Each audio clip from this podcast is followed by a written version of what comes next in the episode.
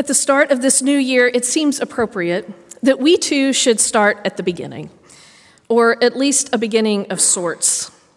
You see, we find ourselves today in the midst of Christmastide, celebrating Epiphany and hearing these words from the Gospel of John. In the beginning was the Word, and the Word was with God, and the Word was God. Familiar, sacred words that we hear as we light candles on Christmas Eve. Words that we hear as we celebrate Epiphany and start a new year. These are the words from the opening of the Gospel of John. It's a creation story, it's a Christmas story, it's an Epiphany story. But unlike the Gospels of Luke and Matthew that begin by telling the story of a baby entering the world, of angels, of Mary and Joseph, shepherds and magi, instead, it's considered a prologue to John's Gospel. It sets up all that is to come. All that's to come in a gospel that's filled with complex questions and contradictions. John's gospel is beautiful and complicated, and in my opinion, really hard. It's the gospel that seems simple until you really think about it. Scholars tell us that John's gospel is designed to make certain that we know that Jesus is the pre existent Son of God, whom God sent into the world to live and teach and share on God's behalf. And to set it all up, we have a poem to help tell us who Jesus is. And it takes us all the way back to the beginning introduces us to the ideas of word, light, life, glory, and truth, wisdom. And it leads us all the way to eternity. Let's hear these words from John. Good morning. Today's reading is from the book of John, chapter 1, verses 1 through 5 and 10 through 15. Here begins the reading. In the beginning was the Word and the Word was with God, and the Word was God. He was in the beginning with God. All things came into being through him, and without him, not one thing came into being. What has come into being in him was life, and the life was the light of all people. The light shines in the darkness, and the darkness did not overcome it. He was in the world, and the world came into being through him, yet the world did not know him. He came to what was his own, and his own people did not accept him. But to all who received him, who believed in his name, he gave power to become children of God, who were born not of blood or of the will of the flesh or of the will of man, but of God. And the Word became flesh and lived among us. And we have seen his glory, the glory as of a Father's only Son, full of grace and truth. John testified to him and cried out, This was he of whom I said, He who comes after me ranks ahead of me because he was born before me. From his fullness we have all received grace upon grace. The law indeed was given through Moses, grace and truth came through Jesus Christ. No one has ever seen God. It is God, the only Son, who is close to the Father's heart, who has made him known. The Word of God for the people of God. Thanks be to God.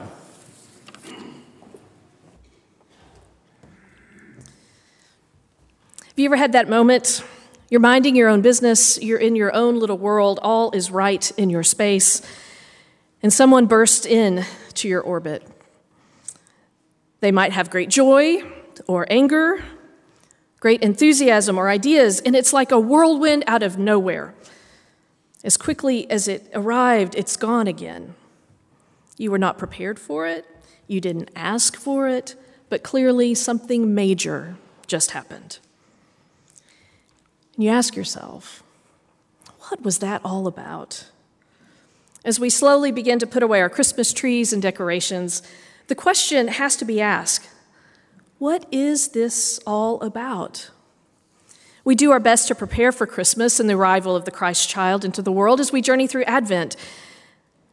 Christmas comes, a child is born. We celebrate. Our hearts are warmed as we sing Away in a Manger and Silent Night.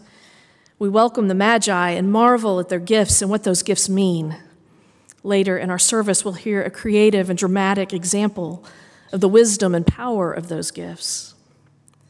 We light candles, and, and what seems like a flash, Christmas begins to disappear as quickly as it had arrived.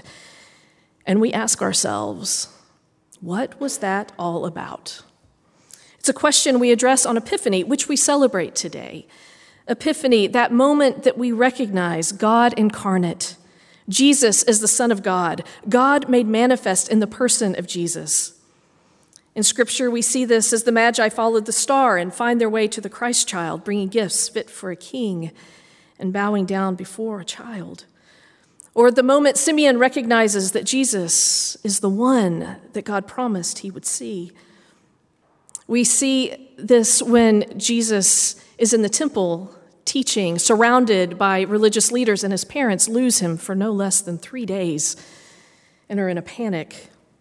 When they finally find him, his response is, Why didn't you think to look for me here in my father's house? I'm sure that would have saved them much panic and consternation. When we look to our scripture today from the Gospel of John, we see God manifest in Jesus. John's Gospel uses the Greek word logos, meaning study, word, logic, wisdom, all to describe Jesus before anything ever was. We translate it as word.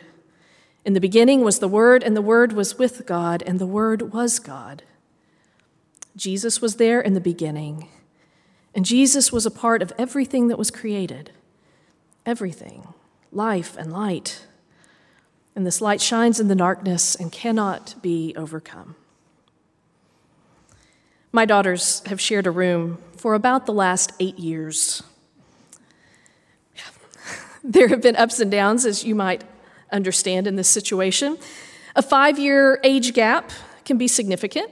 It started at about 7 and 12, and that's very different from our current 15 and 20.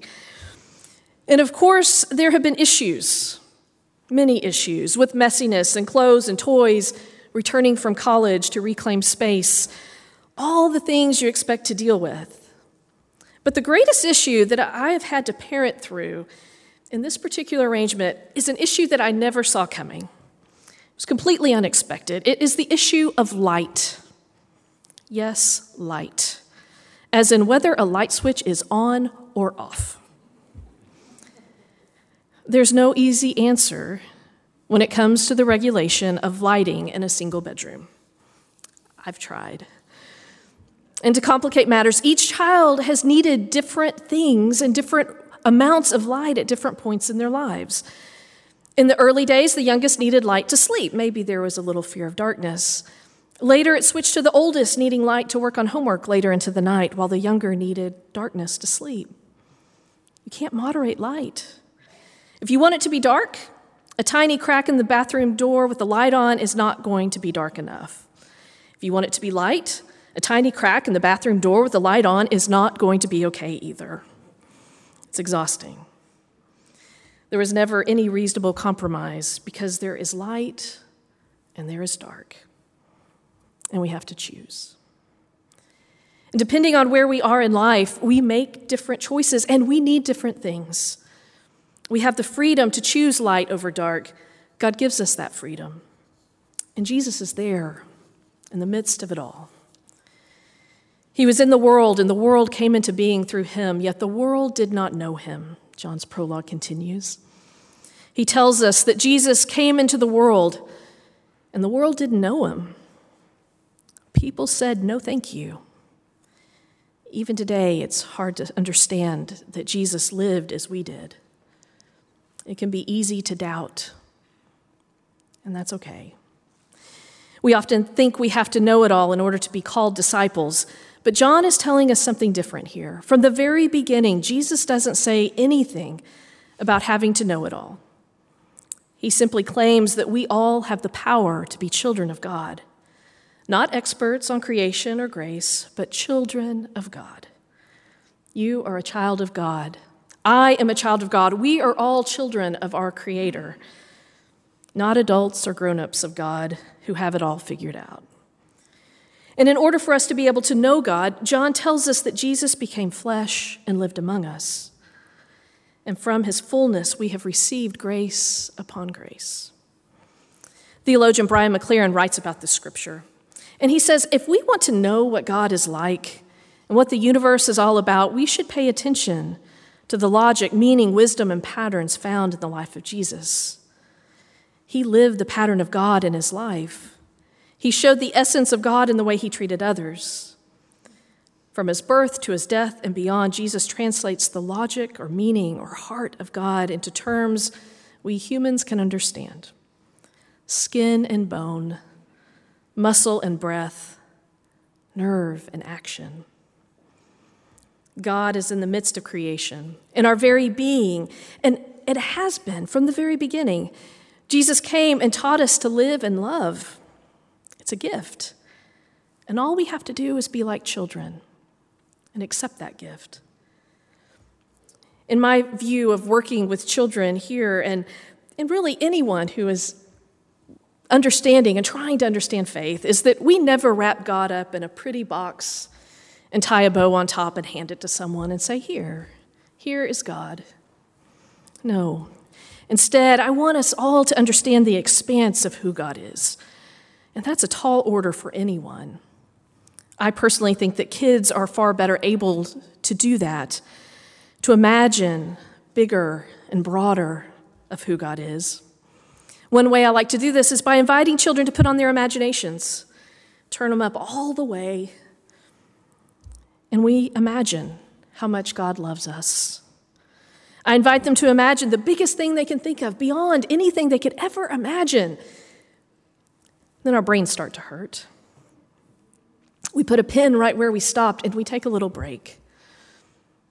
We put our imaginations back on, we turn them back up, and we start from that point that we didn't think we could think of beyond.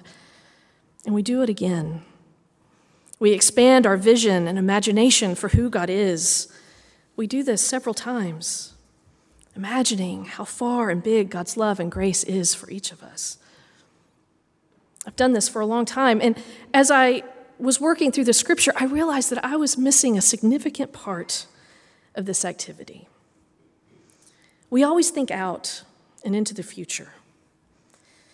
But what I'm coming to understand is that in order to truly recognize God's grace and the message that Jesus brings for us, we have to start from the beginning. It isn't all about what is to come or what will be, but grace begins in the beginning. It was there. It surrounds us completely, totally, and always. It is the light that shines. It is and was and always will be. It's just waiting for us.